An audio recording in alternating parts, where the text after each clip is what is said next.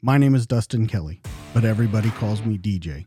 I'm prior Army, serving as both a forward observer and a military police officer. I've spent the last 14 and a half years as a police officer and detective in a large metropolitan police department.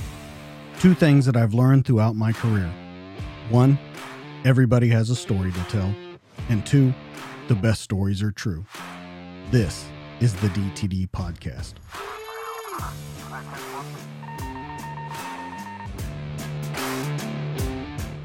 In three, two, one, and we're live.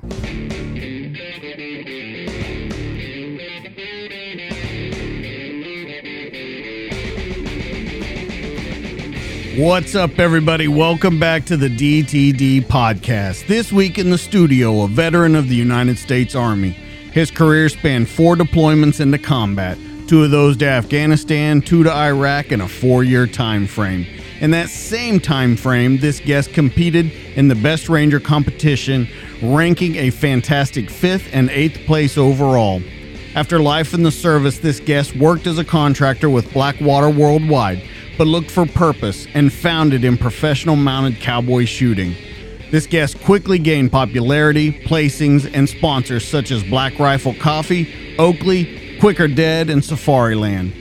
My guest is interested in anything that increases his lethality, but he also believes in the motto you need to take your time in a hurry. This week, we find out what that means for your life and hear his amazing story please welcome Drew Wallace, also known as the Ranger Cowboy. What's going on, my friend? How are you? Uh, thanks for having me here. How we always start these is back when, you know, in your youth and, and thinking about being in the military or if you had ideas of it. And I've heard you say and read numerous times that you had two dreams as a kid be a cowboy or a soldier. Mm-hmm. And it looks like you've done both those. But it was from a weird place, you know, Massachusetts. Being born there, that that seems like a weird place to that a cowboy uh, idea would come into your mind. So, can we talk about your youth a little bit and what kind of set you down that path? Yeah, yeah, sure. I mean, um, you know, it was obviously twofold. You know, the idea of you know being you know a soldier and then obviously being a cowboy. Um, you know, the easier one to explain is really the concept of being a soldier. You know, I think where I grew up, you know, in Massachusetts, you know, we lived in kind of a bit of a rural rural area, and I was always outside as a kid. I mean, my mom and dad would just let me go outside, get covered in mud. I'd be playing, you know, the most dangerous game with my friends, manhunt. I just had a fascination and intrigue with the military, you know, and always dressing up in camouflage. And so and I think feel like a lot of young kids, you know, have that aspiration. Um, and maybe it's from watching Rambo or whatever it is, but you know, you, you quickly attach on to that sort of macho figure um, of a soldier, and so I think that was very embedded in my brain early on. Um, so that's it, kind of from the, the, the military perspective, and then wanting to be kind of a cowboy um, really started with just love of animals and all sorts of you know different critters you know everything from i'd always had different pets growing up as a kid and always had a fascination with animals. Um, but it wasn't really until i was about 12 years old that uh, i started getting exposed to horses and uh, horseback riding. And you know the, the the long story short is that about a few miles down the road from where we lived in the summer was a trail riding place called Rustic Rides, and this is on Block Island, Rhode Island, where we'd spend a lot of summers. And one one day, I said to my mom, I said, "Hey, I'm going to ride my bike down there and see if I can get a job." You know, and she rolled her eyes at me, like thinking, like, what guy is going to give a 12 year old kid, you know, a job, you know, riding horses? You know, I mean, you know, this is back before the, there were no cell phones or anything. I just said, hey, listen, mom, if I don't come back, that means I, I got the job. And uh, I didn't come back till like nine o'clock at night. And she was like, you know, by the afternoon, she was like, "Where's my son?" You know, and uh, I eventually came home and got the job, and that was kind of my entry into horses. You know, that was kind of that kind of set me on a, a path. You know, you know, for that too. Well, you know what I thought was interesting because I've heard you talk about that story before was, and I want to. It's, a question that I wanted to ask you. You have small children. You're raising a family now in these day and times and seeing everything that you've seen in the world, are you letting your kid walk away and just say, I'll be back, you know, whenever I get this job, or I'll just be back when I get back? Uh, because I think it was a different time back then. Yeah, it, it was. No, I mean, no, today, I mean, I think, I mean, social media has changed everything, I guess. And there's such a heightened level of anxiety, I think, for a lot of parents I think knowing what is out there and and uh, and that's hard to like avoid as a parent. Like you get, you know, it, yeah, it is a different world. Like would I let my son just ride his bike, you know, miles away and just say, yeah, and do what I did back when I was twelve? You know, I, I don't know. Uh, I give them a lot of independence and autonomy, but I think because I know what I know, you know there are some restrictions to that, and um, and that's really been be I think a big part of that is news and media and social media. You know, um, as a parent, um, it's hard to let your kids just you know learn things on their own like we used to as as, as kids. Um, you know, I mean, I, I, I, think I think that's true. Um, I'd love to say no. I love I let my kid go ride his bike and do whatever, right. you know. But I, I guess I guess I don't. You know, um, you know, I, I here at the house and the farm, we kind of let them do just about anything, you know, because I want to instill that sense of adventure that I had as a kid, that my parents did. Um, but yeah, you're right. We don't have that now, and I'm not sure why you know, even looking at where you live, you have what seven acres where you're living right now. So I mean, yeah. they they can explore, they can be kids. I you know, when I look at it, when I see it from a law enforcement perspective, and you know, my my kids are kind of doomed. Their mom was uh, an emergency room nurse for 20 years before she changed over to do something else. I've been in a major metropolitan city, seeing everything that I saw, and so I don't know if maybe back when we were growing up that it was looked upon differently, or maybe it just wasn't in the news as much. But I almost worry because I think that autonomy that you had and that autonomy that I had back then, it it set us down a path to be independent when we need to be independent. And and in the sport that you're doing right now, just looking at that, it's you and your horse. There's nobody else coming. There's not a team while you're competing. And so I wonder in the future with kids, and, and maybe it's a, a really deep question to start out with, but I wonder when you look ahead for your kids, do you see this same kind of uh, forward thinking that you have that they'll have? Yeah, it's a good question. I mean, I think those that that that level of autonomy and sense of adventure, yeah, I think that does get really instilled in, in you at a young age. Um, and will that carry on with them, you know, to the same degree that it did for me? I mean, listen, I mean, I everything I've done as an adult, I feel like has been a, a very solid reflection of how I was raised and who I was as a kid. Um, no, I think they think kids, in my kids too. I think there's going to be some a level of like, you know, not not retreat, but pulling it back a bit. You know, um, no, I think I, I think you're right with that. I mean, that's my sense too. Now that I'm thinking more about it, and I haven't thought about it a lot until you just asked me. Um, but I think that's going to be the case. You know, what's interesting and and looking at your story, I mean, we'll take it so far as you used to go to the Army Navy store by yourself, get all the surplus stuff, the medals, the clothes, all that kind of stuff by yourself, and then hang out with your friends. And I think that all of the stuff that you did kind of shaped you, like you said, into your career. You knew what you wanted to do from the very beginning. It fascinated you from the very beginning. Now, the weird part about your youth to me, though, it's almost a dichotomy. The high school that you went to was very much based in service, uh, service to your other man. You went to camps that were based in service to other people. But then you go to California for your college and you go to Pepperdine University, a very liberal university in its own right, a very um, open, free thinking society. And I wonder with you, was the mixture of those two worlds, did that make you a better soldier, a better uh, operator out in the field because you saw both levels? You could think on multiple different things in multiple different ways, like we talked about even before the show with the degrees from college.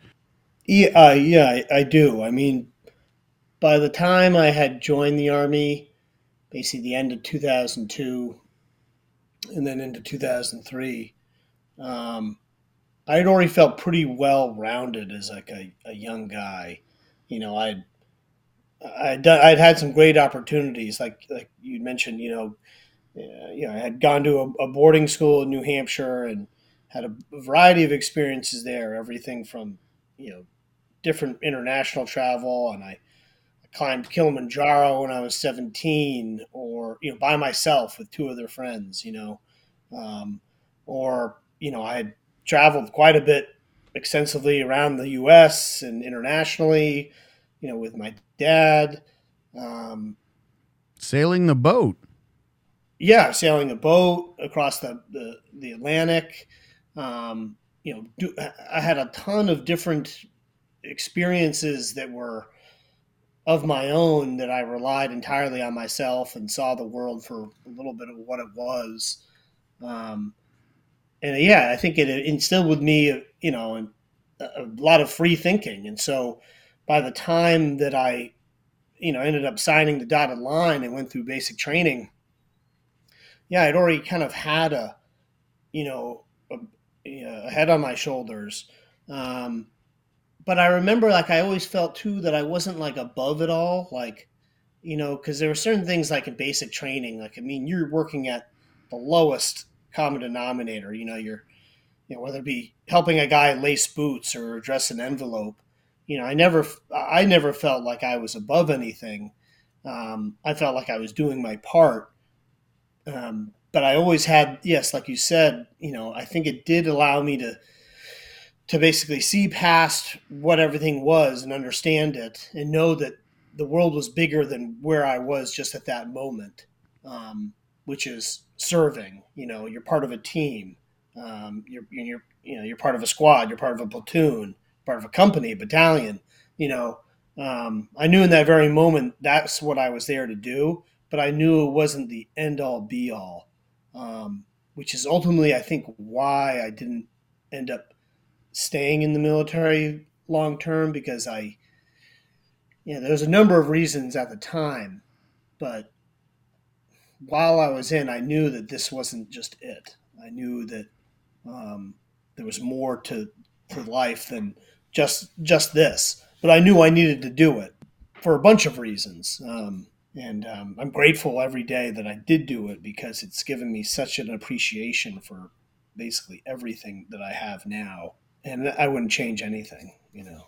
Well, here's another, you know, kind of crazy thing with you. You go to college, you finish your degree before you actually join the army, um, but you choose enlisted over officer. You could have gone either path. And I know that you've said before that you wanted the full experience. You you wanted to do everything that the army was about. That that officers are policy makers enlisted yeah. are the policy enforcers. And and I get that. I was a you know, I was an NCO and everything too. Here's what is really crazy to me though. You see all that. You see all these experiences around the world and you want the full experience. So what was it because this is stuck in my head since reading about you and learning about you. What was this full experience that you were looking for? Because, I mean, we can agree you'd experienced a lot of stuff by then. I mean, I think uh, it's kind of like the you know the the added the sort of adage that was the quote and you know Full Metal Jacket. You know, it's like I want to be the first kid on my block with a confirmed kill. You know, it's like it was that sort of you know experience. It's like I dreamt about it when I was a kid of what it would, was going to be like and what the experience was going, you know, what it was going to be. And that's what I wanted. I wanted to be in the thick of it. And that's, and it, as nostalgic as it was, it, it stayed with me from when I was a kid, you know, until then. Um, and I said, well, I don't want to be the guy behind the desk, you know, pushing papers. You know, I want to be the guy kicking down the door, you know, and running in there. You know, and so that's really, you know, people say, you know, how how do things imprint upon a, a kid when they're young? And I see this with my son now, who I have a nine-year-old boy and, and a you know one-year-old boy, but the nine-year-old boy, I already see certain things imprinted upon him at such a young age that I know he's going to gravitate towards certain things in life, just as I was. And so that was really why I I went that route you know, enlisted versus, you know, an officer for sure. Because I definitely think you get that full experience when you learn how to clean a bathroom, and you, I, I mean, and like you said, oh, it's yeah. the basic stuff. Like I remember seeing guys that, you know, had barely ever worn shoes before they joined the military. They lived in the yeah. backwoods and stuff. I mean, if you're looking for a full experience and you want, because you had kind of seen the world, but if you want a full picture of America, that's the place to see it. Oh yeah, I mean, and it it was more humbling than I knew. I mean, I'm I can distinctly remember, you know, listen, when I joined the army, you know, I had long blonde hair. You know, I showed up in you know, you know, jeans, t-shirt. Um, I wore I had contacts at the time, but I distinctly remember at you know in the reception battalion, even before basic, they shaved my head they put on, you know, I wore the gray T-shirt, the black shorts, you know, the white socks, the New Balance running shoes, and then they put on the birth control goggles on my face, you know, the glasses that we had to wear, this big black croaky. And I remember them like some drill sergeant, like just you know, screaming my head off and handing me a mop. And I remember being in the latrine, and I had it was like a full length mirror. And I remember staring into that mirror and thinking to myself like, it, has got to be uphill from here, like because this fucking this fucking sucks.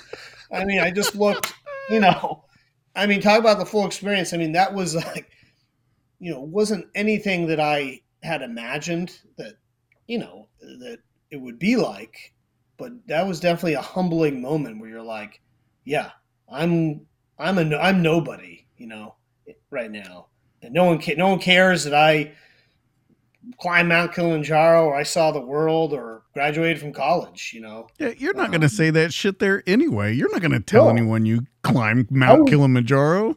No, no one. Most people, yeah, some people wouldn't even know what it was. And to be honest, I was actually even embarrassed because when you when you graduate college, you start as when you're enlisted, you start as an E four.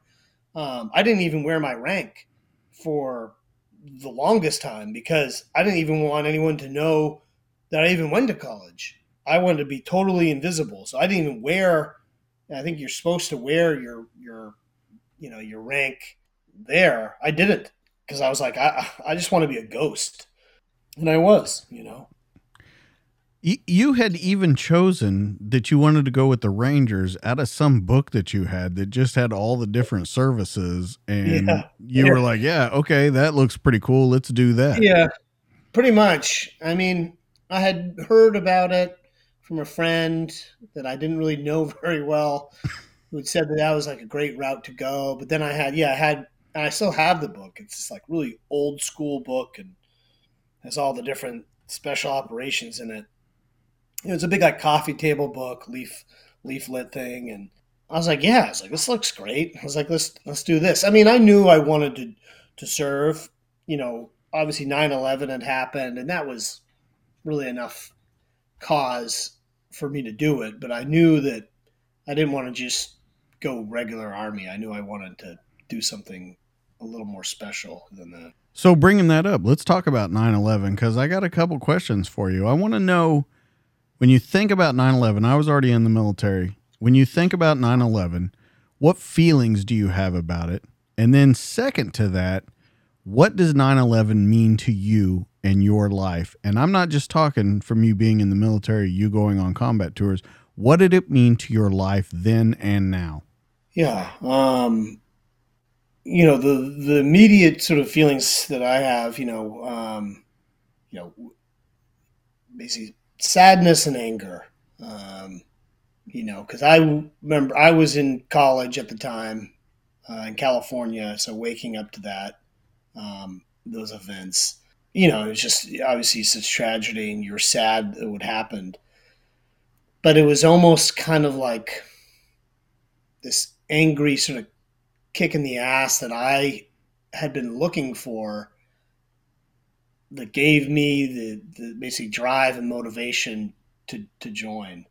Um, it was kind of like after once that happened and we knew that we were going to go to, you know, go to conflict. I knew that I needed to be a part of it and that this was something that was important to me.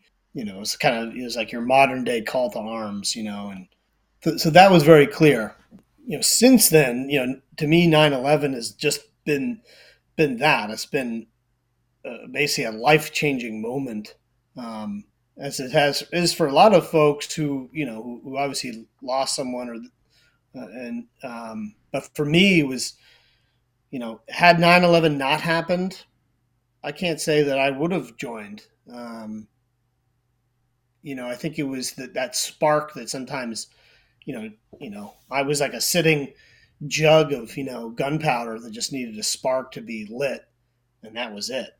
Um, and so from from since that time, you know, every time 9/11 happens, it's hard to watch some of the you know the clips on on TV of everything that happened. Um, but to me, it was is a life defining moment. It changed the course of my life, you know, and it, it, it was a call to arms ultimately. Um, I equate it to, you know, Pearl Harbor. You know, it's the same type of thing. You know, guys needed to answer the call, and many did. Um, you know, and, and that's what it was to me. It still is. So let me ask you, and let me pose the question to you, kind of being, you know, devil's advocate for a minute. When you were at Pepperdine, you surfed a lot. These are by your own words. You surfed a lot, barely went to class.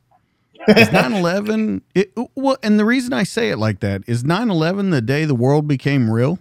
Yeah, it's a good way to put it. Uh, yeah. I mean, you can listen, going to Pepperdine uh, I call it like a privileged youth. I mean, it was like fantasy land. I mean, for you know, an 18, 19, 20 and then 21 year old kid, you know, you're living in Malibu, California. I mean, you know, there's it's a very white, no, like basically no crime. You know, it's composed of you know Hollywood people, surfers, and there's a college. You know, um, it's not reality in any sense of the word. So yeah, it's a good way to put it is that when 9-11 happened, it kind of sunk reality, you know, home. You know, sort of like, hey, like wake up, like, guess what? you're not going to be living here in another year and you know you, you need to do something with your life that has meaning i mean my parents raised myself and my, my two other brothers both who have served you know in the military or law career in law enforcement and uh, you know federal law enforcement you know that's they raised us to give back and do something meaningful um, and you know, Malibu was great, Pepperdine was great, um, but you know, you I wasn't going to continue on that trajectory. Um, so yeah, 9/11, you know, made everything real. What's the conversation you have with your parents? Uh, you know, it was it was well supported, I think, by them. Uh, I knew, you know, because listen, when you join after 9/11, I mean, you're you're gonna you're going to to war, you know. Um, so uh, it's definitely not a lighthearted one. Um, so they, you know, they basically said, you know, listen, if you want to do that, we support you. Just think long and hard about it. Um, because I remember, you know, even oddly enough, like my father's mother, who's passed now, but she was of you know World War II that era, and both my grandparent my grandfathers served. She was like so against it, you know, and she was like, "No, you know, absolutely not. Like, don't you know join the military. You're going to go to war." She's like, "Go go to business school," and like to me, it was like unfathomable. Like I'm like, like how could I go to business school when we're as a country we're going to war and like all these other guys are gonna go and what I'm just gonna go and go to business school. I was like, to do what? I was like, I mean, uh, so there was my parents did support it, but they were just they said, you know, like anything in life, they said, you know, think through what you want to do. We're going to support you either way, and they knew that I was kind of set on it based off of my personality and my upbringing and a lot of guys have told me on the show that their parents had never told them they were proud of them. They never knew. Did you think your parents were proud of you before that? And then looking on to it afterwards, do you think your parents were proud of you? They were. I think my parents had always been proud of me uh, most of the time in like athletics. Um, you know, I was captain of number of my high school teams and in college. Um, I think that's where their their pride of of me existed was on the playing fields. Um, but you know, can, uh, but I can un- unequivocally say that once I joined the military and the things that I accomplished in that arena, you know, I it was you know tenfold. I think the amount of pride and that they had in what I was doing.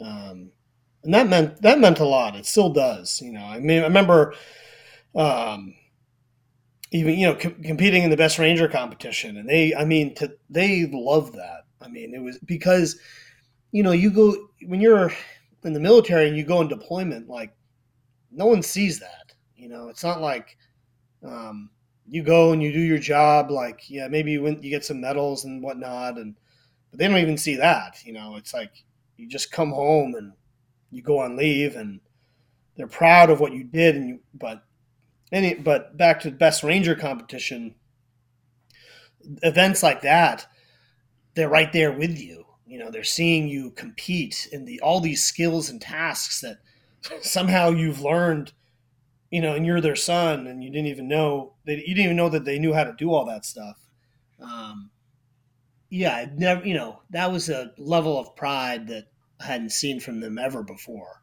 so as you go in, you go to basic AIT because you signed up just as 11 Bravo, right? You were just infantry, is what you signed up, but a Ranger contract. Yeah, and I had been. I was actually a, a 13 Fox, so it was like a. a That's right. Observer. You were Forward Observer. That's right. Yeah. Yeah. So uh, as a Forward Observer, you go to basic, you go to AIT, which is at Fort Sill, which is you know not the yeah. greatest introduction into the army. yeah. It's terrible so hot. The the second of the 82nd Training Battalion, I think, is what it was over yeah. in the Starships. Um, not the best, but you you go through it. You get to the Rangers. You you actually go to the regiment. You get uh, First Ranger Battalion, correct? Yep. You make it through all that, but here's where the career doesn't necessarily take a turn because you knew this was going to happen. But four years, four deployments, you're in a constant turmoil in your life if you're not at war, you're training for war. Um, yeah. I want to talk about the mind state that you take. And, and we talked about did the world get real after 9 11? But then when you get there and you're just constantly at war or training for war, what kind of mind state are you in? Because now you've really got the full experience. And do you think, like, I don't know how I could do this for 20 years, or do you think like this is the coolest shit in the world? Let's do it for 20 years until you get really deep into it. It was definitely more. I don't think I'm going to be able to do this for 20 years, you know. Um, and I say that too. Like I know a lot of guys who who did and and who have. Um, and maybe it was my personality that I knew that I, I couldn't hang on that long. But maybe if I had hung on a little bit longer, maybe I would have got more of like a little bit of a break.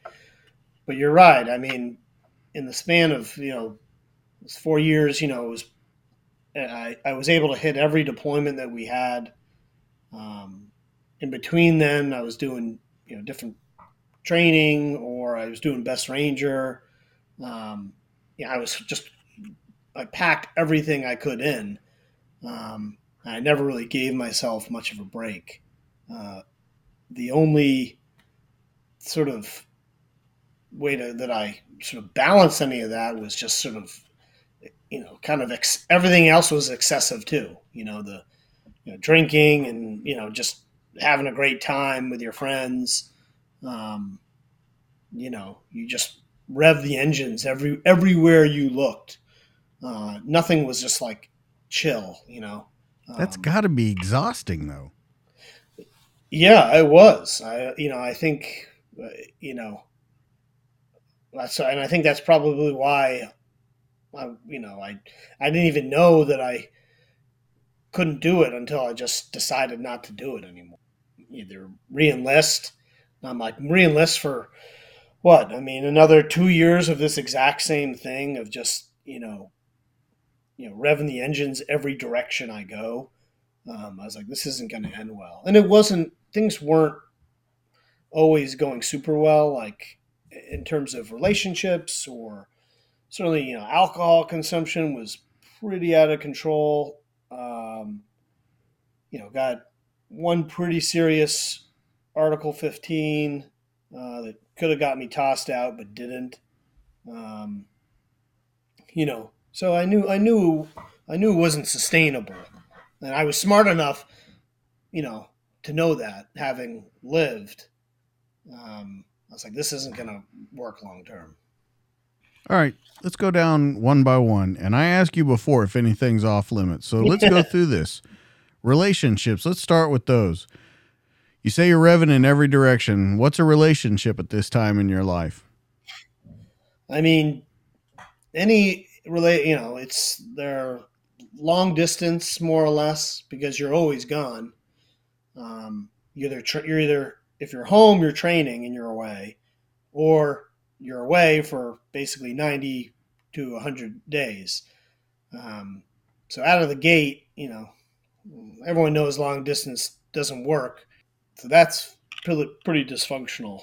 You know, every relationship was more or less like, hey, I'm I'm here for a good time, not a long time. You know, it's like why get too attached to anything when, you know, you, you, you know that you're going to leave in a couple days.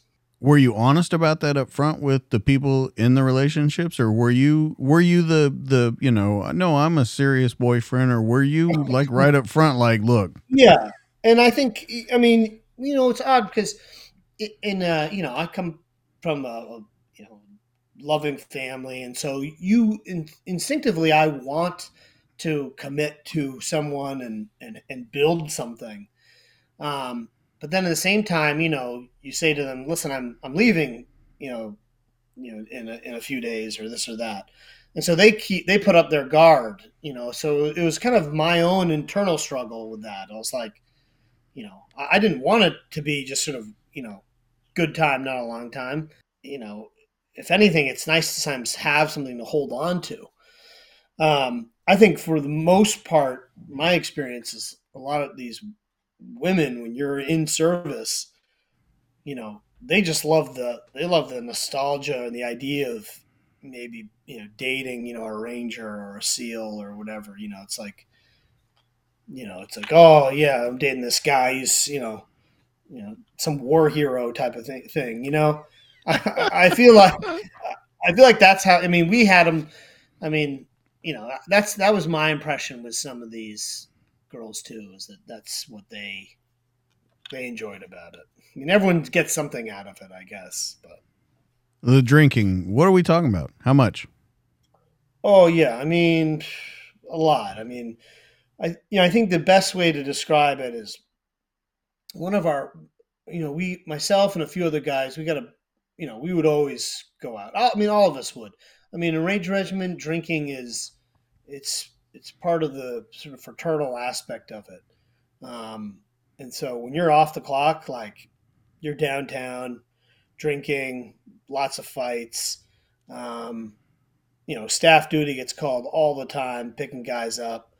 Um, you know, there was one incident really with us where, you know, we all had motorcycles, you know, you know, we start the evening off at, you know, seven drinking and it goes all the way till two in the morning where we're, you know, going about 140 miles an hour, you know, on a Ducati monster with a girl on the back. You know, you get, you finally get pulled over by the police, but you didn't even know they were behind you because you were going so fast. Um, you know, and then you know you're like, oh shit, you're like we're in trouble. Uh, you know, you calls your you know you got to call your headquarters platoon sergeant to kind of bail you out there on the side of the street. You know, we all got brought in. You know, and they made us do a breathalyzer uh, when we were back on post that morning. Um, and really, just they ended up charging us with you know drunk on duty. You know, and they gave us Article 15s. It wasn't you know, it was I wouldn't say it was it was a pretty hard slap on the wrist, but you know we were out of control. I mean, and that was kind of like the mindset of that a lot of us had. You just kind of feel like you're invincible and everything is going 100 miles an hour in every direction anyway. So, you know, if you're going to go out, you know, you feel like there's no consequence. You know. All right, let me let me put your dad yeah. hat back on. Okay. Yeah. Yeah. You got you got two boys now. Okay. Uh, you also have a daughter, which is, believe me, is a, even probably bigger than the boys. But you look at these scars that you had from back then the drinking, the relationships, the thinking that you're invincible. Are you proud of those? Do you tell them? How do how do you introduce that life to them and turn it into maybe a teachable moment instead of uh, just an embarrassing one? Yeah, it's a good question. Um, because I'm going to be honest, I don't know how to do it sometimes. I don't know how to take that embarrassment from the past and show them, look, I made this mistake, so you don't have to. So, how do you do it? How do you think you'll do it?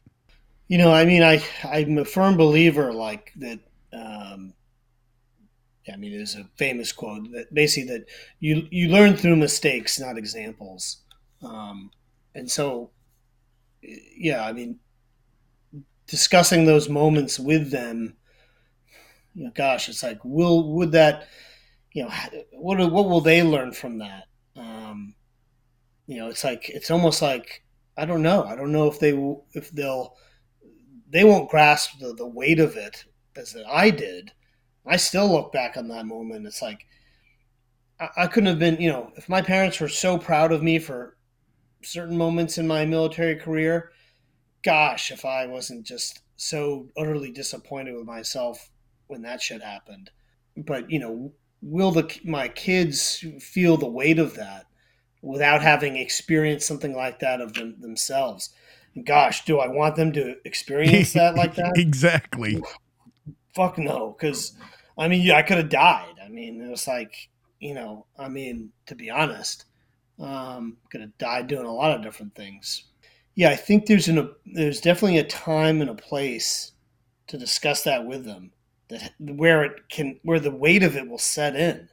Because i you know i think about when people tell me stuff you know you're like geez you're like ah i hope i don't want to make that same mistake. And then you go out and you can kind of make the same mistake.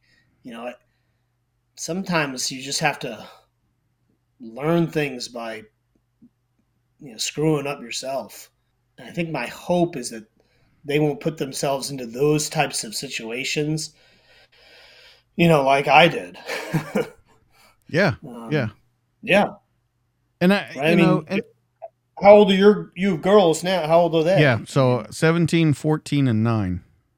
Oh yeah. I mean, so I, you know, and, and talking about that, I have a daughter that leaves for college in a year and I think, holy shit.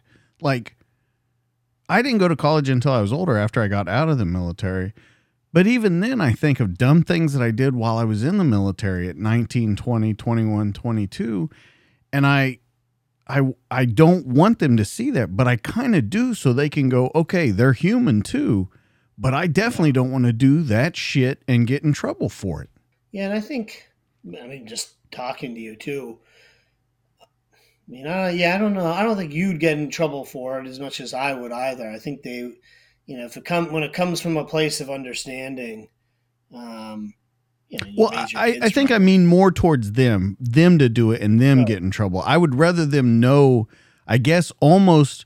I don't want to be that helicopter parent, but I almost kind of want them to know about those pitfalls before they get to them, like you and I Yeah. did, where no one's telling us about them. I know. I mean, that's the difference today that, like we said, than you know, uh, than it was 20 years ago. It's like, t- yeah, you're right. Today, you can almost predict the pitfall of everything to the point where you wouldn't go, you wouldn't go out and do anything. You know, it's like, which, which is probably half the kids' pro- you know, problems out there. You know, and you don't want them to be like that because, yeah, I mean, any kid who has a helicopter parent you know, they're scared of their own shadow. They don't do anything. Um, it's the parents who, and I think that that's a it's a balance there. It's like helicopter parents, you know, the kids aren't going to do anything. They're afraid of their own shadow. The other parents that you know are totally absent, kids are getting into trouble and this and that because there's no one there to kind of guide them through that whole process. You know, it's such a balance. Like giving them some autonomy, letting them make some mistakes, but don't let them, you know, fuck up too bad. You know, And and the Mm. and the reason I you know I bring that up is because you look at lives that have been spent doing what e- even right now doing what you do is dangerous. It's very dangerous what you do. So I look at that and and that's the whole thing is that I I want to speak to these guys on the show and these girls on the show and talk to them about how they handle life because you would agree you've seen a lot more than most people have seen and I can't help but think that wisdom makes it almost better. yeah. I mean, I mean, wisdom in terms of you know how you, you mean you're you're raising your kids or wisdom in this is the world because i think there's a lot of people out there these days that that just are blind to what is going on in the world and and you have that front row seat where you can show them no no no no this is what the world's like and and and i bring all that up to to bring up the next point with you, you drinking heavily uh going to war going 100 miles in all the different directions how does that affect you while it's going on? And we've talked about that a little bit, where you just don't know if you can keep up that pace even after four years.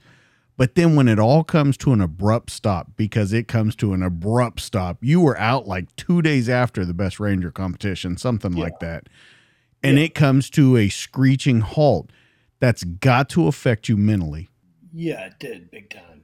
You know, you go from a, a brotherhood and, like you said, going 100 miles an hour to basically going five, um, and you're you're by yourself entirely. You know, uh, you go from a pinnacle of achievement to basically, you know, a desk job. No, you, and then kind of overnight you lose your identity. You know, you uh, for years you were identifying as this you know soldier and then uh, you know and then then you're not you know so yeah i mean 2007 2008 were tough i mean what was i doing during that time you know I, on paper it looked like a decent job. It was like a basically a product development d- job with uh, special operations command working at in natick massachusetts and you know cool opportunity but like very independent um, a lot of autonomy but like very quiet you know um, not a lot of action going on it was you know during i was kind of in and out of relationships nothing steady at all. Because i wasn't I you know it's it's hard to like put yourself out there i find and be confident in any relationship if, if you don't have your own identity and you're not confident in yourself. You know and it's a, one reason now why today i feel so grounded and, and happy in my marriage now because I, i'm finally at a point where i'm kind of confident and firing on every cylinder i know who i am i know what i like to do i know what my purpose is right now Um, but back then, when I just got out of the military, I had no identity. I, it was like I didn't know what I was doing. You know, I contemplated joining, going back into the military, like a lot of guys do. You know, eh, which over. is crazy to me. And I have to point this out to you. You said I can't keep up that pace, yet you thought about going back in the military, and yeah. you became a contractor. So yeah. you're right back into it. And and that is the thing that always blows my mind talking to to guys that have done this. When your mind tells you over and over, we can't do this. We can't keep up this pace. And then you get out and you're like, "Nah, we can." We we fool ourselves into thinking, "No, we can." And then you just get into a, a, a never-ending loop. Yeah. And you know, and one kind of interesting piece about that too. So, you know, I I got out of the army and, you know, I was just lost. And I remember I had found, and this is kind of critical of what set me onto this new a new trajectory was, you know, I oh, I I knew I was unhappy, and I feel I felt like I had to get away, and I went back to before I joined the army. I sailed across the Atlantic, and it was one of the most impactful moments I felt like in my youth because for more or less 30 days, I was away from everybody and everything. Like no one had any, you know, I, you know, people who were telling me, "Oh, don't join the army," or "You should join," or this or that. Like everything, like all the noise went away. And so, you know, fast forward, you know, I'm out of the army. I'm basically fucking miserable, working at this job and just all over the place. Uh, I found this basically place in Africa. It was called Wild Fitness, and uh, it was this like fitness sort of like retreat place. And uh, you go. I, I, mean, I knew very little about it, but I said, you know what? I said, fuck it. I was like, I'm going. I'm taking two weeks. I'm going to Kenya, and uh, I'm just gonna you know go work out on the beach with people for a couple weeks and just get the hell away from all of this because it's what I need to figure stuff out. Um, and I did. And, and actually, ironically, at that same time when I went there, there were these huge like riots and a bunch of like deaths happened in Nairobi, Kenya. So basically, everyone pulled out of the course. But I, I mean, I'm, you know, I was Army Ranger. I was like, I don't give a shit. I was like, I'm, I'm, I'm going no matter what. So I still went, and I got to Kenya, and it was only me and this one other dude from England who showed up. And like the other 20 guests like didn't come because they were you know in fear for the fear for their life. Granted so I, that's a very real thing. It is. Yeah it is. And so uh long story short it was just me and, and the coaches there for two weeks and it was awesome. I had no cell phone. I told people i was like hey you want to get hold of me email these people this is where i'll be and that was it I, nothing. I mean, I you know, I was dating a girl at the time. I was like, see ya. I was like, you need to get a hold of me. Email email these people, uh, and that's that. And what it did for me is that when I came back, I had this sort of revelation of the direction that I wanted to go, which was I was always really into fitness. I was always into product development.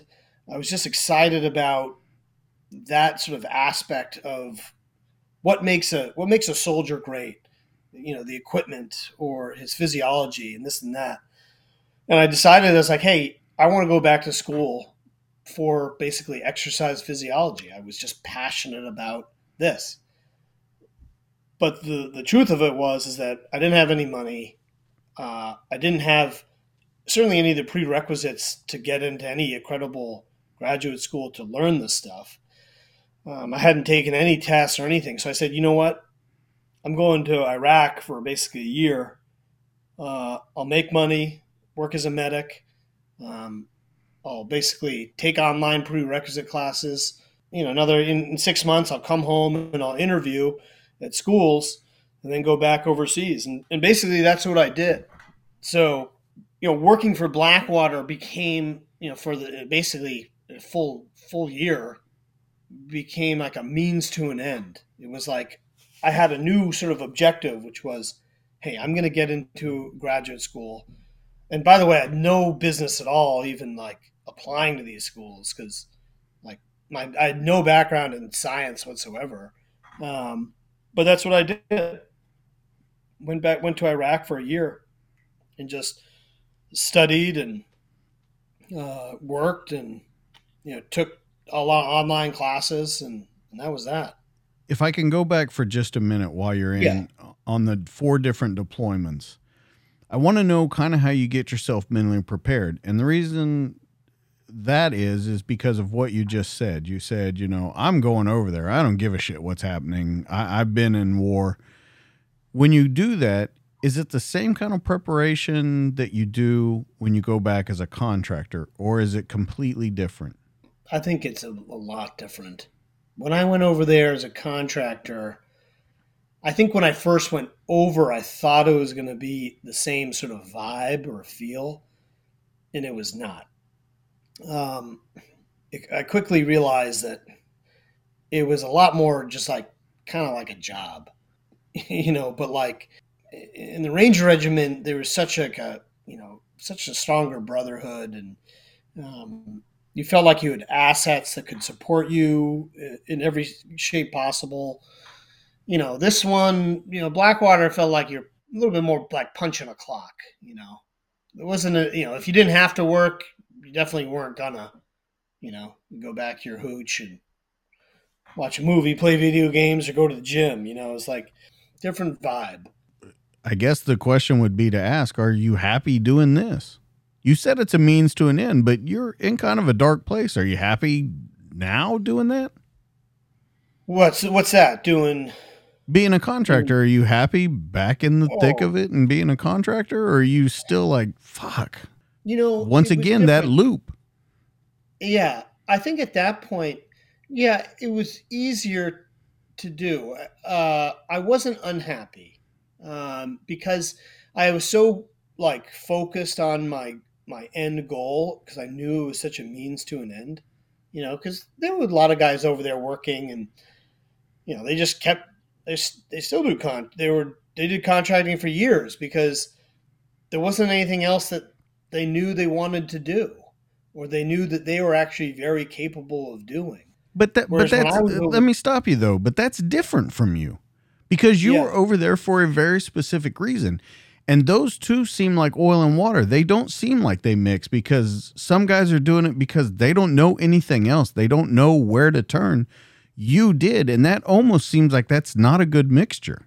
Yeah, you know, and maybe it was because I, you know, I kept a lot of it. I mean, I'm an introvert sort of at heart, and maybe it was the same type of thing where in basic, where I kind of hid my rank. I kind of did that a little bit there. Like, you know, I never, you know, I didn't want to be like a dead man walking and say, you know, when my, you know, when I get into school, you know, I'm fucking out of here. Um, yeah, I never felt like I got along great with my my whole team there, um, and they knew that we had each other's backs. But yeah, like you said, I mean, those are different mindsets. You know, there are some people there that are there because that's all they're going to do, and me, I was there because I'm like, hey, I'm here. I need the money. I have to kill some time anyways because I got to study for this stuff. I'm here. I mean, I'm making the most of it. Uh, yeah, it's it's different mentalities, um, but it worked out. I mean, you know, some guys I'm still good buddies with, uh, and I think probably because I kept a lot of that stuff to myself, maybe. So, what years are we talking about? This is probably what 08? Yeah, so I left in like uh, like March of 08. You know, it wasn't. I mean, yeah, like less than a you know year later, I was gone again. You know, um, and at 08 to all the way into 09. So basically, it'd be a full year. Yeah, I've been. I basically did. You know, uh, I think when I went, first went over, I did about mm, six and a half, seven months straight, and then you know had leave for a month, and then went back for another few months to finish it out. Okay, so you do that, you get done, and you come back over here, especially with what you're doing right now. Does all that work out? I mean, do you stick to the plan? Yeah.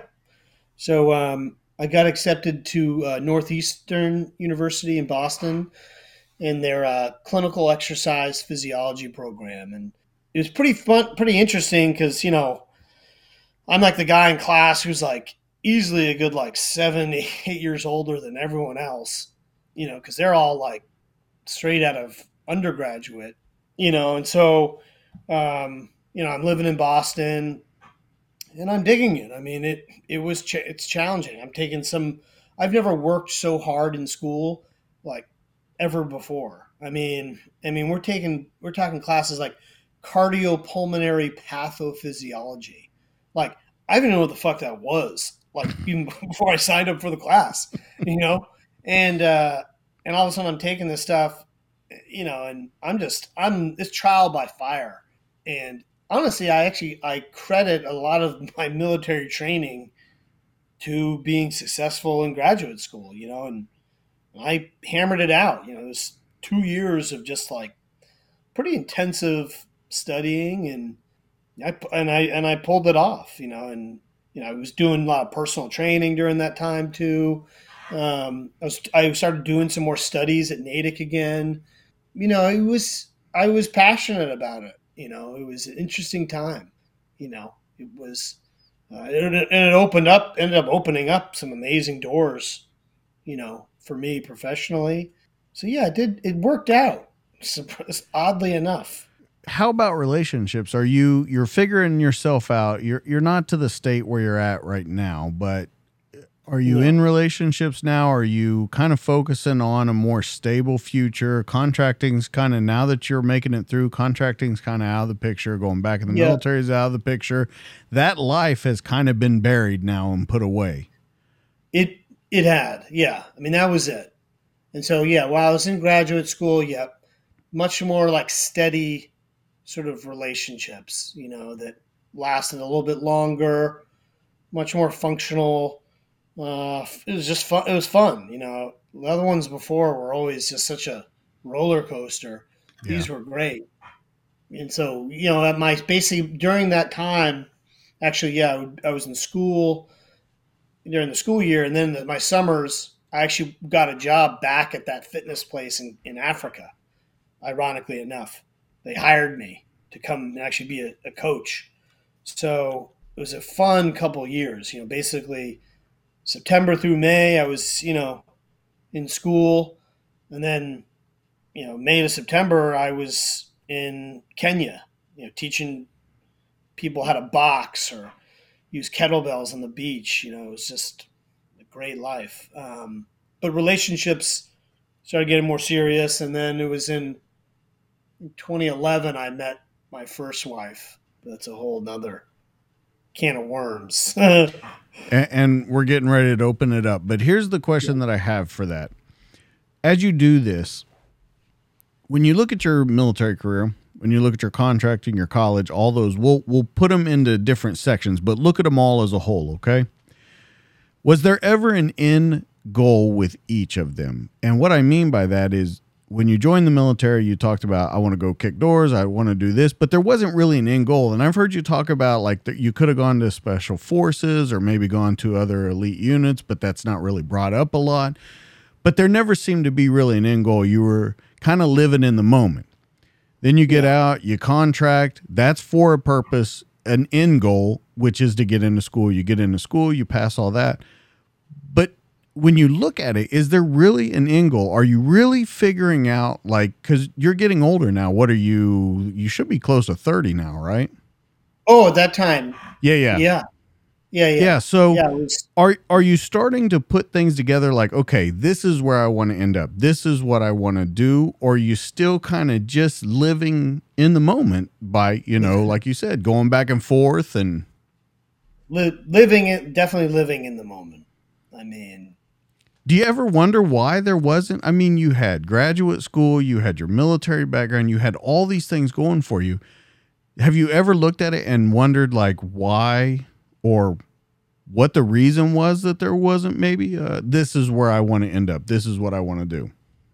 Yeah, it's, it's a it's a really good question. I've never even looking back on my life too. Those different sort of chapters. You're right. I mean, there was never a mo. There was never like really like a definitive end goal, and maybe my life has always kind of been like that. Now that you, we, we talk about it is that I've always I've always clung on to different passions in, in my life and things that like just invigorate me and excite me and feel like they give me you know, again I say the you know autonomy, mastery, and purpose. You know things that that, that kind of tick all those boxes. Certainly now, professionally and competing in a sport, I have very sort of more defined goals. But in terms of like life, you know, those looking at those chapters, no, I didn't really have like an end goal. Like I will be doing this or that. Like it wasn't very like thought out in that way. It was more this excites me. This is fun. I'm passionate about this. I'm going to try to be the best that I can in this and see where it goes. And that was kind of it. Because there was definitely short term goals. I, I, mean, you definitely knocked it out of the park on short term goals. Like you did yeah. everything you set out to do Ranger, get in the regiment, go to war, be a door kicker, go to school, go to graduate school. I mean, you definitely knocked the, the short terms. And I, I look at you now and everything that I've read and the times that we've talked to each other before the show and stuff, and you seem like a completely different person now.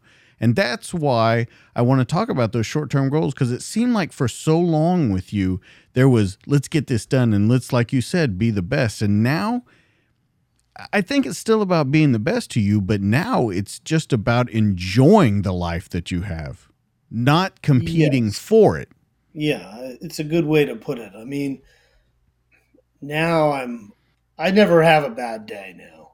I mean, I honestly don't. I don't feel like that because each day has its own own challenges and highlights, lowlights, but you know, I enjoy every day that I have, you know, because you know, I enjoy being a father, I enjoy being a husband.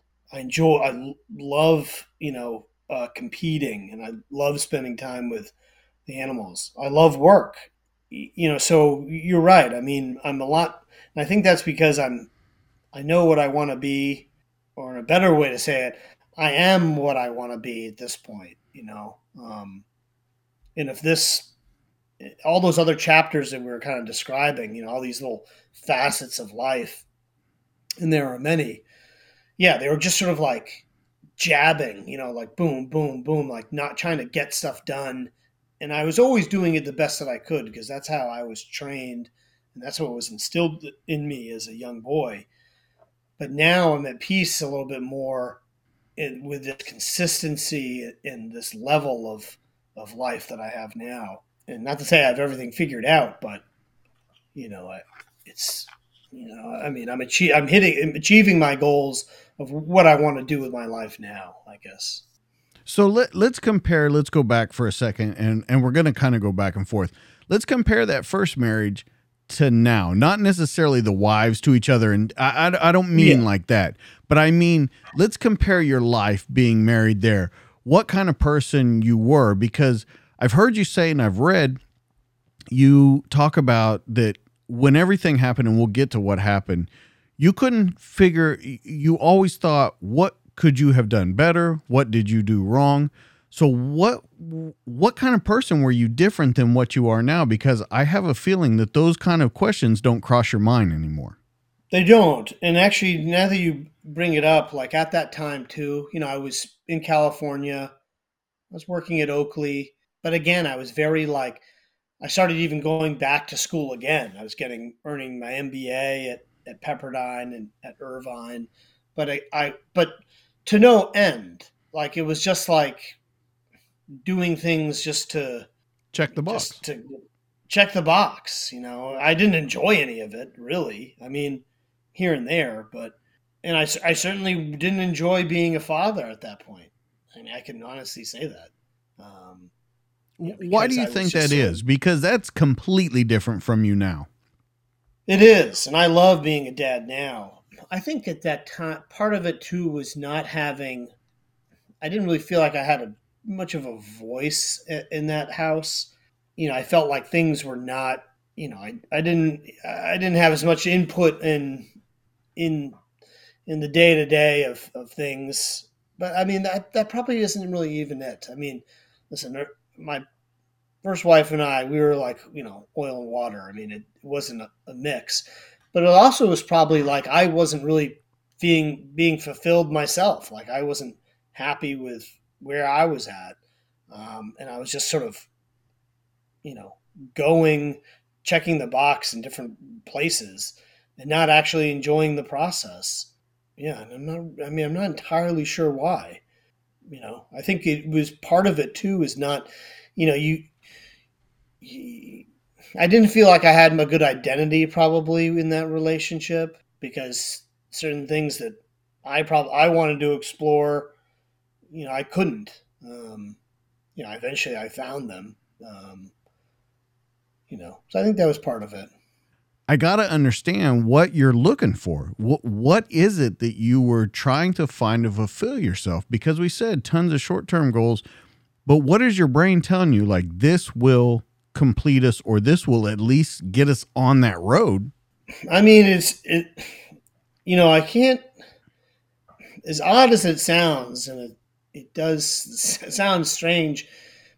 As soon as I discovered like mounted shooting and got more like invested into horses, it's just weird as it sounds. Things actually took a turn for the positive, which is kind of strange that it's like, well, you know, how does a sport or a hobby or whatever you want to call it, or even just these animals, allow you to then like you know, manifest some some inner happiness that wasn't there before. But that's what happened at the around this all the same time that basically changed the trajectory for me. You know, it became I just sort of you know, when I was in my first marriage, I remember when I even wanted a horse, you know, the question was out of, you know, uh, absolutely not. You know, I did it, I did it anyways. I just slowly got more and more into it. You know, and I think there's something to be said, you know, about,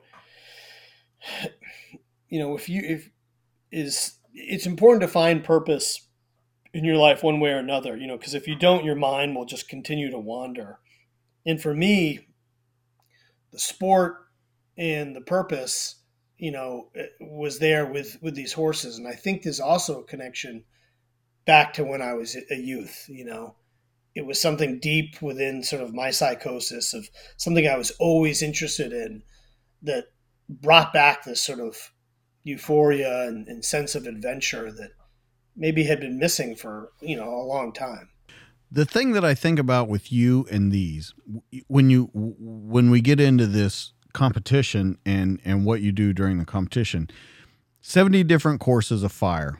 Very fast though. 12 seconds 10 seconds 15 seconds. It's you. That's you. That's everything we've talked about tonight. Burst short bursts. And it's so crazy to compare your life before to what you're doing now because it's those short speed bursts and getting the job done and then kind of looking at it after it's over because it's going in a blur because it's going so fast. Do you think that's part of what makes you so happy about this? Because that's all it is. I mean, people lose these things by hundredths and tenths of a second.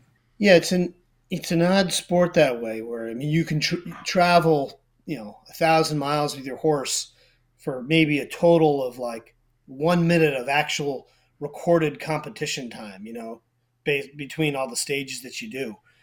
Yeah, I mean, it's a good analogy for kind of what my life has been.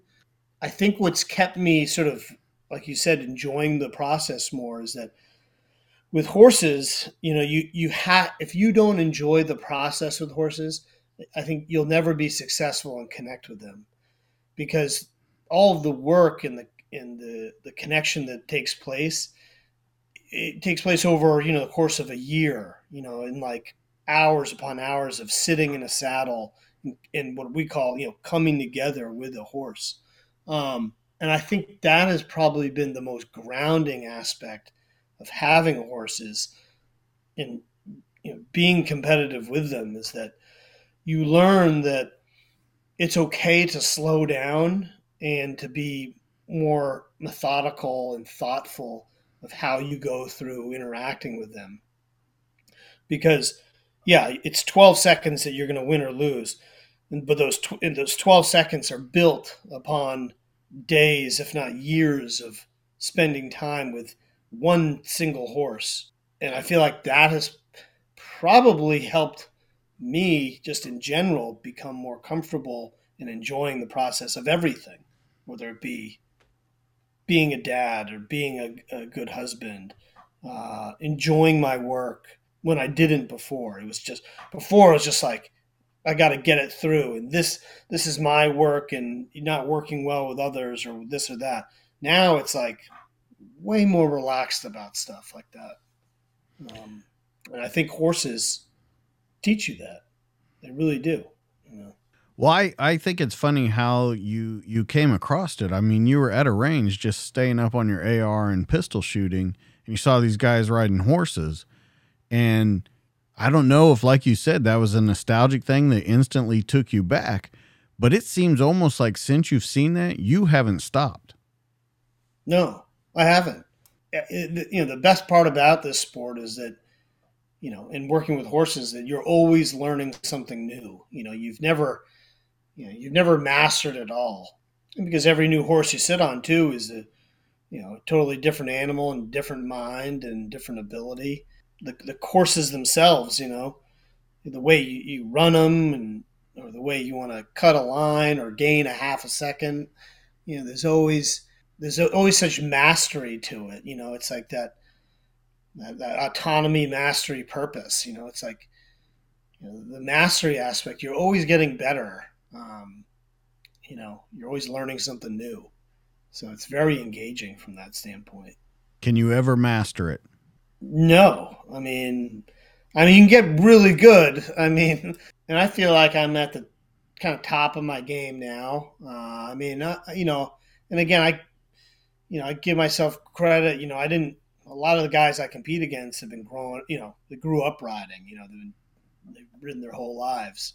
You know, yeah, so let, let's not sell yourself short here. You're ranked 173rd in the world. Oh, yeah. I mean, uh, that's the world. You know how big the world is, right? I mean, you know, and for me, it's more, you know, I have certain, you know, events that I want to do well at. And last year was a great year. We, you know, we have this younger competition called the Futurity and the Derby, which is young horses. And so we won the Derby, which is a big event. We're very proud of that because you, you know, working with a four or five year old horse, it's very unproven against other trainers and people who are a lot more accomplished than I am. So that was that last last year. That was probably our biggest accomplishment. Let's talk about a couple things about. I want to get into your farm that you live on now, but talking about your horses in specific. Let's talk about the special treatment that you do for these things because if someone will go oh, through yeah. your Instagram it's pretty funny just to look through it and see what uh-huh. these horses get and the special treatments that they get. And I want to talk about the special treatments that you give them and also what's it cost to run You're running five horses. I can't even imagine. Can you give a ballpark of what you're doing? Yeah, I mean, all the costs have gone up with the horses, you know, like everything, like eggs and whatnot. Uh, so hay has gone up and so you know you're looking you know maybe 12 bucks or, you know, uh, for a bale of hay and you could burn through, you know, with, we've got four here now, you know, you going through close to four bales a day, you know, so it adds up pretty quick. You know, unfortunately, you know, sponsors and stuff do help offset some of the costs and you win, you win money when you're on the road, but you know, there's very few people making a big living from, and that goes for horse racing too. You know, a few people who are making a lot of money from uh, horses. You know, it's it's a big labor of love. Um, but we, we we do well with our sponsors, and they're and they're awesome. But yeah, the special treatment for these animals. I mean, they get. My wife jokes that I take better care of them than I do her. Uh, but like you know, because we do. So we start. We do chiropractic every six weeks. Uh, we have a, I have a chiropractor that comes in does adjustments on all the horses. They're on a thing called the TheraPlate. They're on that every day for at least 10, 15 minutes. And this is big plate that they stand on that vibrates. And what it does is, is it increases circulation all through their lower extremities. So it's good for recovery, um, you know, primarily. Um, and they love it. They stand on there and they feel good and they eat their grain. And, and so that's great. And then uh, we have another thing called the MagnaWave, which is basically electromagnetic therapy, which opens up the cells, so greater oxi- oxidation, uh, so better recovery, uh, prevents helps prevent muscle atrophy. Um, again, just increasing blood flow, all their big moving muscles, and so yeah, I mean, I have like ortho like shoes they wear when we travel, that they they that they ride in. I mean, you take care of them. I mean, there's a lot. You know, I've gone down a couple times on horses, and so you know, you you want to take care of them. They're working hard for you, and you know, it's a dangerous sport. So you do everything you can. Absolutely. Um, let's talk about the sport a little bit because I don't think a lot of people know about it. I, I think they've seen like clay shooting competitions, you know, yeah. three gun competitions, things like that. I don't know that a lot of people have heard about this. Um, it's all based around time and accuracy, uh, with the sparks from the black powder actually taking out the target. Like we talked about before, 70 different courses of fire. And then there's and there could be more, but correct me if I'm wrong. Uh, pistol, rifle, and shotgun, and then cavalry shooting. Yeah. Okay. Correct. Yeah. So let's talk about it. What all goes into it, and what I want to know in your mind. Do you blank when you go out? What do you do to prepare for this? Because we've talked about it when you prepare for war, when you prepared for all the other things you've done. How do you prepare for this? Yeah, I mean it's a, good question. Um, so there's a ton of mental management that goes into uh, executing anything. And I always say basically if if there's too much in your consciousness while you're doing some sort of action, you're never going to be as good at it if it's in your subconscious. So, you know, so I do a ton of practice, both, you know, literally practicing patterns here. You know, we'll, we'll train and shoot and set up courses. And so we'll practice all the patterns also do a lot of mental management or practicing in my head. So, you know, because a lot of times your mind doesn't know the difference. So you, you rehearse what you think you're going to be doing in your head. And that's helpful too. Because same thing within the military. I mean, you know, you know, CQB, you know, enter a building and clear a room. You know, you rehearse it thousands of times so that when you do do it in real world, it's basically muscle memory, as they say. You know, you're just, you know, you're kind of going through the motions, and they're motions that you have repeated time and time again. And so that's what we do with this sport. You cross the timer line, you know, you have 10 targets, you need to hit them all because if you miss one, it's a five second penalty. And then you got to get back across the timer as fast as you can. And so you know, having done the pattern several times before exactly when you're shooting, where you're riding, what are your cues with your horse. It's all sort of premeditated. I don't zone out. I mean, I'm just sort of, you know, I'm in the moment, but it's it's kind of also kind of autopilot, you know, at that point. When you're doing it though, do you know ahead of time with these different courses, do you know what you're going to run that day? Is it all yeah. planned out or do you know when you get there what you're going to run? No, they the, prior to the day the, the, the match they'll post the courses uh, on that you know on a board. But some days because i do every discipline i'll do main match rifle shotgun cavalry you know and i'll do them on some different horses or i'll pick and choose what horses i want to run. You know that you could be doing five you know nine you could run 11 courses in a day. You know and so there are some courses that you're like that you see pop up and you're like like fuck you're like i do not like that course. Or there are other ones that you're like i could do that one in my sleep you know it's just i've done it a, a hundred times but you know everything you know luck is the residue of design i say you know i mean it, you know you prepare as much as you can for something but there's still that element of listen your horse could trip. You know, you, you half of your half of the event is relying upon the horse to perform. So, you know, there's some things that are well beyond your control. Um, so, you know, you, you do hope for the best in that regard.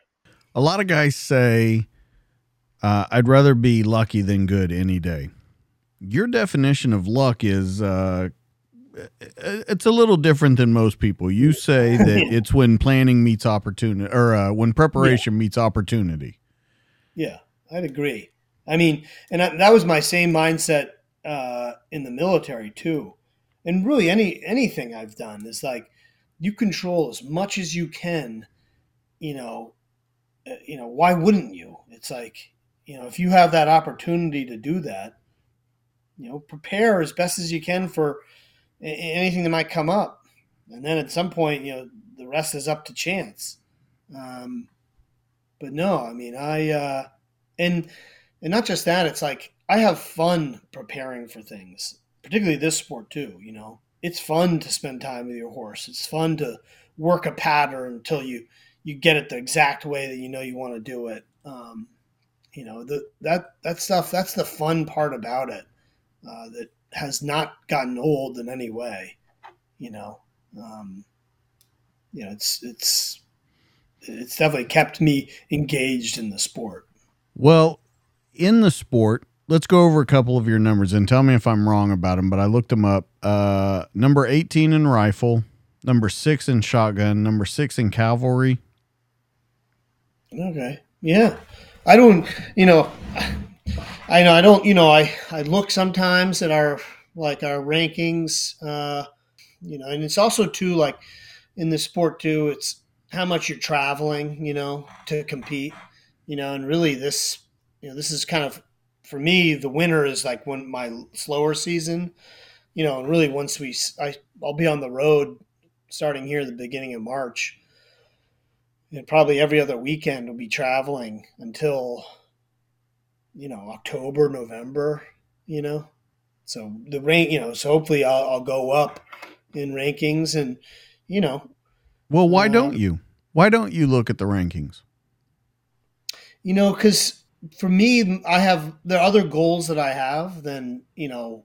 Uh, I mean the because I've like for instance, like last year I was uh, I was number one. I was the world cavalry high point, and that was pretty cool. Uh, it wasn't necessarily a goal of mine. It was just kind of where I ended up. You got to wear cool costumes. Yeah, yeah, yeah. I did. Yeah, I got a cool saber they, they gave me. Um, I mean, my goals right now, you know, we I have a horse in the futurity for this year uh, and I want to place really well in that. And that's a huge goal of mine. A bigger goal is I want to win a major championship, and I have the horsepower to do it. But again, it's like you know you could you can have the best your your best run uh, or series of runs at an event, but someone else could you know just run better than you. You know you did the best that you could. Again, that's the preparation meets opportunity. You prepared as best as you could but the opportunity wasn't there because someone else just happened to. Why you ask why I don't look at the rankings? It's it's because you know it's it's not really part of my goal. You know, some people's goals is to be number one uh, in world in world points at the end of the year. And I know just because of my how much I'm able to travel, you know, it's not a goal. It's not an attainable goal for me. So I'm sort of like, you know, I know what goals I think I I have the means to to achieve uh, as long as I perform, and that's kind of what I'm focused on. That but it seems like such a different person than what we talked about in the past. Because don't you think it would have been to be number one, to check the rankings all the time, to do Probably, those, yeah. You know, those short bursts. Yeah, and yeah, and uh, there was a point even when I first started out, I was checking in a lot, and now I'm like, ah, I'm like, I'm like, I don't, you know, it's, it's fine. It's okay. You know, I'm gonna I'm gonna show up and I'm gonna ride. I'm gonna do well, and I know what I, my goals are. But like, yeah, you're right. It's it's it's different. I'm different pace of life, and uh, not even pace. It's just different mindset. You know, and it just takes a long time to get there, and I don't know what it is. I don't know if it's you know, I don't know why it's taking me so long, but yeah. Well, I turned 47 this year and I'm just getting to that point in my life. Yeah. You know, I'm just now starting to realize, like, to look around. yeah, it's kind of where I'm at, right? What what what do you love to do? What is your? I mean, I know you love this show, This, but like, yeah, yeah, yeah. This. uh, I, you know, uh, this is this is what I hope to do when I retire from my job. Uh, I hope to write full time, um, and and I, I really like being a dad right now because I told you we're right at that precipice for a lot of things in my daughter's life. One's getting ready to go to college. One's getting ready to enter high school. One's getting ready to enter middle school. So I- I- it, I'm just at a point where I kind of look around and, and I used some things that I used to think were important are really kind of dumb to me now. And I, yeah. I and I just kind of look around and I'm like, yeah, this is kind of cool what I'm doing. And I, you know, I I took the leap to do this kind of work, this this interviewing and stuff. I, I just decided one day I'm like, I'm gonna do it. You know, I had thought about it forever and I said I'm just gonna do it. And I, I can't imagine having more fun doing this than what I'm doing right now. yeah. Um and, and so it's a, it's a cool point to get in life. Yeah, I, it resonates with me when you say, you know, there's certain things that you used to care about and you just don't, you know, you, you, you get to a point where you really just, your priorities align a lot differently. You know, it's, you've given me some things to think about too, a little bit more of like, you know, what is it? You know, what is the psychology of why, you know, I changed, you know, at a certain point in time? You know, is, does everyone go through that when they get older or is it a certain thing or maybe some people they don't change you know um, Which is sad to me. yeah It is. I mean, it, I think what's sad about the thing too, where we talk about where I'm almost 47 and I'm just getting to that point in my life, and I think, why did it take so long to get here? Because it's so cool being here. yeah what took so long to get here? So, I, I mean, it- it's a very cool place to be in life. With with what you're doing right now with this, you talk a lot about your competitions and you write about your competitions and you say they always do the national anthem, they always do a prayer, people always come together. Why is that so important right now in your life? listen i watch the news and i've actually this year i've stopped watching a lot of news because i felt like it was taking away parts of me and just bringing a lot of energy into in, and like you said there are things going on that like i just didn't care like i don't care about like and i don't really always care to be part of like a larger political soap opera that like what i feel has i like to be informed but you know i don't what bearing does it have on me you know, you know so i basically kind of stopped with a, a lot of that. And it leads into why do i think the national anthem and prayer and all these things are so important. And it's because you know there's such like an erosion of these kind of core american values that i, I feel like i grew up with and that i uh, certainly appreciate. I you know in these events those are the type of people that are there. And it just it was such a reminder of like that there's still good in this world. There's still people who you know love this country and want to raise their kids right and I just love that. And um, particularly in an age where you know you see a, such a lack of it. So it's an awesome community. I mean, of people, just the Western sort of, not just Western equine, but just the Western sports world. You know, in general, there there are good people there who care about raising their kids right.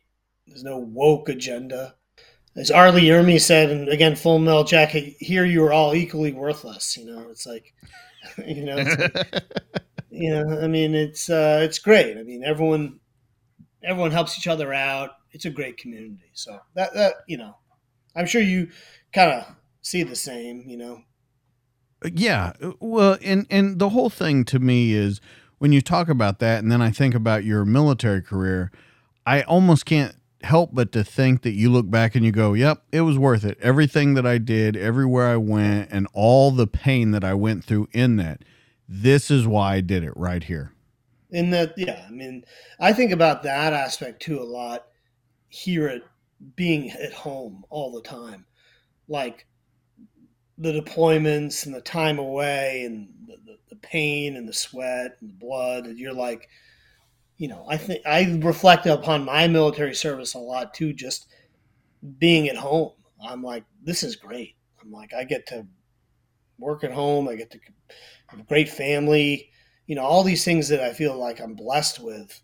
Um, I feel like in some in some small way I earned it, you know, and I don't take it for granted because life is fragile. But yeah, and then and those things, those events, it's a very, it's a good reminder of of, of that too. So a couple more questions uh, about the family and things like that. It's so different than your first wife, the first situation that you're in, being a dad. What do you think it is about this marriage, about this wife, about this situation that you're in that makes it so different? And when do you think that switch was kind of flipped for you? I got my first marriage. I you know ended in 2016, and uh, at the same time, we you know I re- relocated from California to Massachusetts, and uh, kind of started a whole new sort of existence here, which was odd and took some time and and whatnot. But when I moved here, it kind of like it became a new sort of. I started kind of getting into this mode of a new me. You know, um, I felt like a weight had been lifted off my shoulders. Um, I was starting to get heavily into horses. You know, I was built built a barn at my home, and my identity of who I was was kind of now becoming a lot more solidified and I think I was comfort- more comfortable with myself and just happier. You know, I was happiest I'd ever been because I had finally I finally kind of knew what I didn't want. I met my my wife basically a couple years later in 2018. You know, and I had been dating a, a lot before then and trying, you know, meeting different people, but nothing had stuck, you know, and no one had met my children either, which was like a big deal until her. And so, what was it that really made this one work and be so much better? I mean, one is her. I mean, obviously, you know, just a much very easygoing personality, and we kind of complemented one another. You know, um, we were kind of collided at this sort of right moment with each other, and it's still still carried on. And then two is that I was receptive to it. I was open to it. I was you know who I was when I met her is the same guy I am really now, more or less. Like, you know, the horse stuff and and every the work and the kids.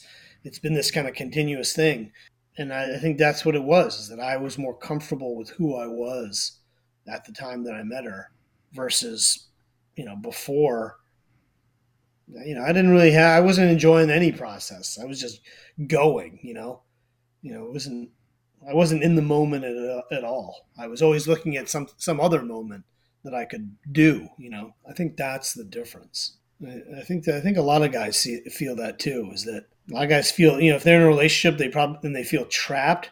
It's probably because they're not able to. It's my opinion. Show the version of themselves or that they want to be. That's probably why. Let's talk about one other thing. I want to talk about trust with you.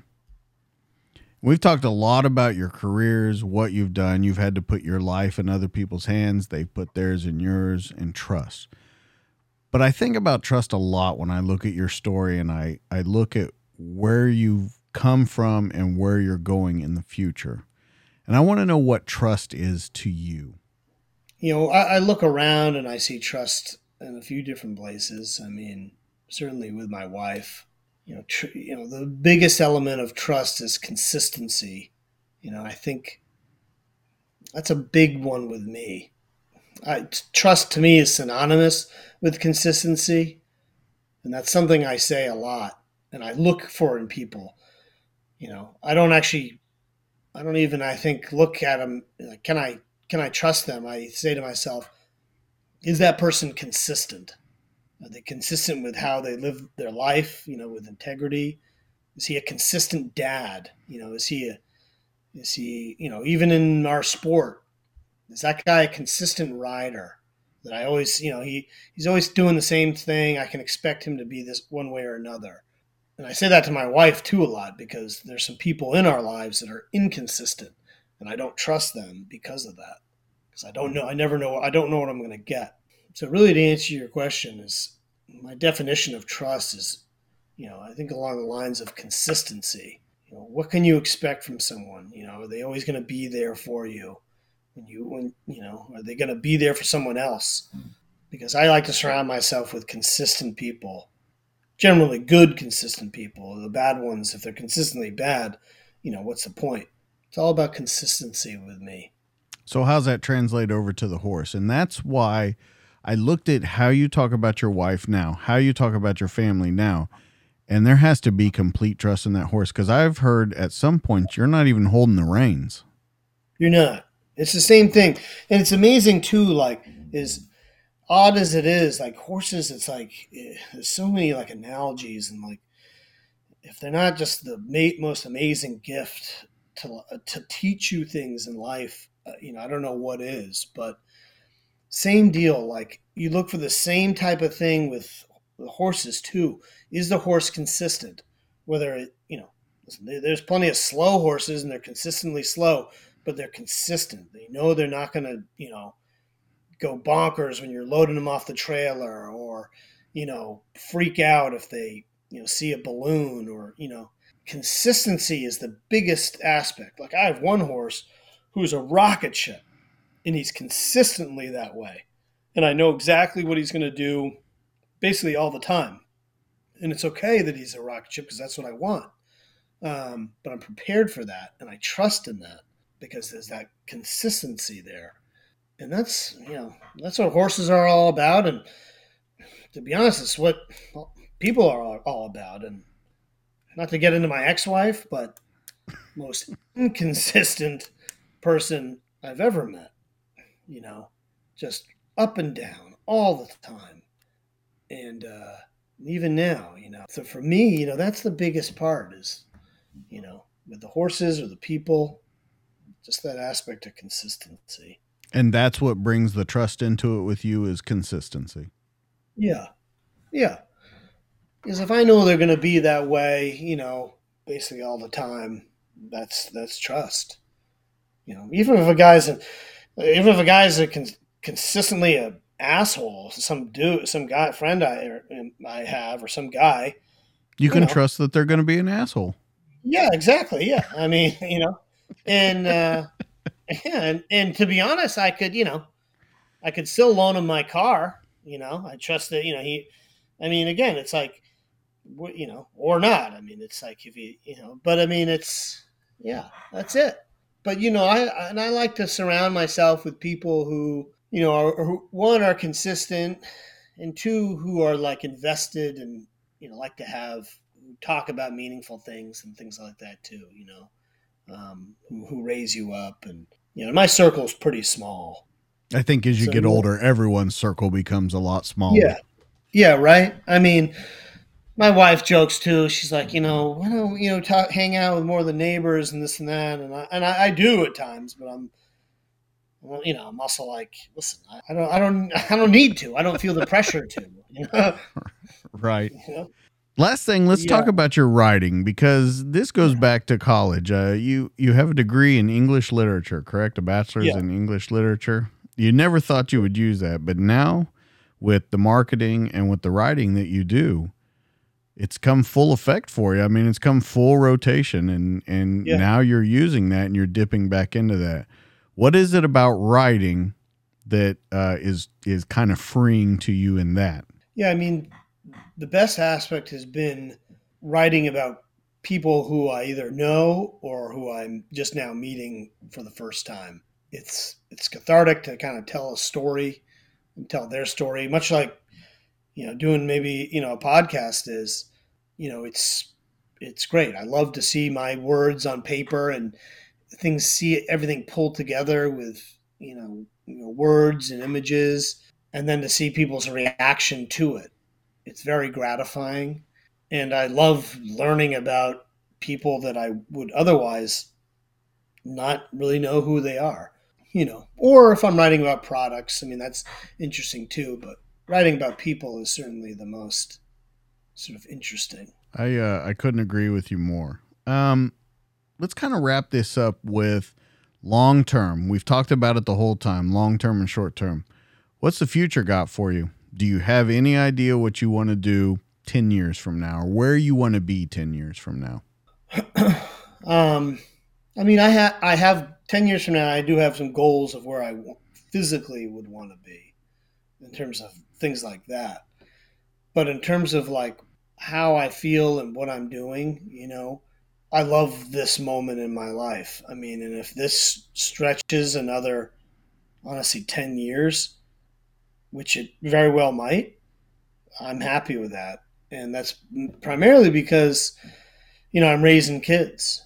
I have an 11, a 9, and basically like a one and a half year old. Yeah, you got a while with that one. Yeah, exactly. Yeah. Um, so for me, you know, I do, you know, I live vicariously, you know, through the stuff that I do, but also through them. You know, I'm I'm invested. I, I'm here to. It's not like you know, as being a dad, it's it's not always about you know your goals. It's going to be, you know, their goals become yours, and you want to sort of see them off and you know on on a trajectory and guide them on that. So that's really like you know what I what these next 10 years are about. Staying true to my convictions, you know, enjoying the process and that means enjoying the process of being a husband, you know, a dad, and then also being passionate about the other things that I'm doing because I feel like that makes me a better husband and dad too, you know. You know, you, you need purpose, you know. Without it your your mind's going to wander. So yeah, I think I think that's what the 10 next 10 years are going to be and you know, and that's why I feel like it's so important for guys to to grab hold of something that gets them going and gets them excited, you know. Because without that, you know, you just you just flounder. You really do. So it's uh, you know, whether it's fitness or fucking motocross or podcasts or mounted shooting, I mean, you find something. Absolutely. I think when it all comes to an end, that's what you have to have is a purpose and that second chapter, which we talk about on this show a lot, that second chapter in life. Um, yeah. and knowing what you want to do and showing that you're not just what that person was, but you're a whole other person. And I, I'd love to see people kind of transform into that. And that's what I love about doing this is hearing these stories and hearing, you know, you would agree you're a completely different person from when we started this story. Yeah. I mean, I look back at the you know, when I was 23, 24 in the army, you know, if I could tell him some things I know now, be probably be better for it. But again, you learn through mistakes, not examples. You know, so it's I'm here today because I spent that time doing all those other things. You know. Yeah, and, and you know, and I usually end asking people, are they comfortable in their skin? Are they comfortable who they are? But I think that you've said it numerous times. I think you finally are at a point in your life where you're comfortable with who you are and you're comfortable 100% in your skin. Anything you'd like to see yourself grow in? I mean, the obviously the horse stuff, you know, mounted shooting's been great. I mean, I, I know, but I think I've I have a feeling I will gravitate towards a number of other disciplines with horses, which which would be a lot of fun. It's hard because you know as being a full-time dad you know there's only so much time. I only have so much time for different stuff you know. You know i feel like i'm growing professionally. I'm getting better as a dad getting better in my in my pursuit with horses so my my plate is full right for now Okay, where can people find you if they want to know more about your store, if they want to follow you as you go through the competitions and things like that? There's a ton of places people can find you, so let's run down through what they can do. Yeah, I mean the the best place that I'm more most active on is Instagram, and the handle is uh, at you know the Ranger Cowboy. We've, we've also got a pretty good sort of YouTube documentary that Fieldcraft Survival published. It's on the Fieldcraft Survival channel. Um, and so that's that's probably the other big one that I would direct people to. I mean, I'm always responsive through Instagram, um, messages or comments or anything, you know, and um, happy to give advice on getting into the sport or get going, getting into the military or coming out of the military too. So Yeah, um, Instagram is definitely the place. That's where you and I kind of hooked up and started talking to each other at the Ranger Cowboy. Um, do you want to give away that email in Kenya if anyone wants to get a hold of you? Do you think they can still reach you by the address in uh, Kenya? Yeah, I know. Yeah, I picked up. Yeah, probably. I could. I mean, it still works. I, you know. Yeah, so I'm sure that that that could be a place. So let let's really go through it. So at the Ranger Cowboy on Instagram, uh, Fieldcraft Survival. You can watch the mini documentary on you. That's on the Fieldcraft Survival channel. Um, there is writing that you do, and that's on a couple different places. I think that's connected with Black Rifle, um, yep. and there's a couple different sites, and I'll go ahead and put those on your episode page for this, so people can find those and read about them. Also, if you want to learn more about the sport, cmsaevents.com. You can go there. They have a video on there to show you what it's kind of all about, and then everything that's coming up, everything in the past, and kind of the rankings and different stuff like that. Is there anywhere else you can think of, or anything else that you want to promote?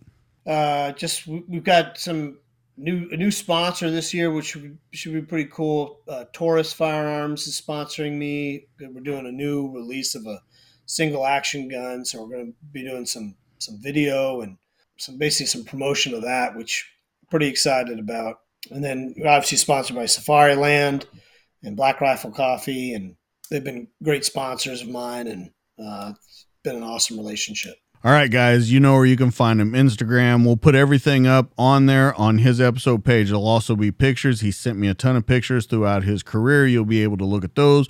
We'll put the link so you can go check out his articles. Now, you know where you can find Drew. Here's where you can find me, as always. You can, of course, find me on Instagram at the DTD underscore podcast. You can find me on Facebook at the DTD podcast. And you can find me on YouTube where all these conversations are in video form at the DTD podcast. But don't forget, stop by the DTDpodcast.net. That's the one stop shop for you. Audio, video. Each guest has their own page. It's got their pictures, it's got their bio, it's got their links. Anything that you want to know about them or how you can catch up to them is there dtdpodcast.net. Now, after you stop by dtdpodcast.net, stop by our sponsor, Police Coffee. We talk about them every week. You know they're an officer owned business and they're dedicated to crafting the finest coffees and blends, and they're shipped as soon as they're made to provide you with the freshest coffee available. Each batch is roasted fresh by people who know what it means to stay vigilant, and their specialty coffees, like the NYPD brew. There's a ton of different ones a Texas pecan, there's too many to go through one Ranger. Anyway, when you go to their specialty coffees, they don't waste one drop when flavor is concerned. Their coffee's some of the best you'll find, but there's an important cause for them, and we talk about it every week. They give back to our community. 50% of their profits go towards family members of police officers who fell in the line of duty. When you stop by policecoffee.com, put in DJK10, that'll give you 10% off your order.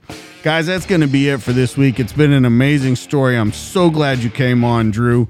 Everyone, if you want to find out about him, please look him up whenever he comes onto the website. That's Drew. I'm DJ. This has been the show. We'll catch you guys on the next one. See you later.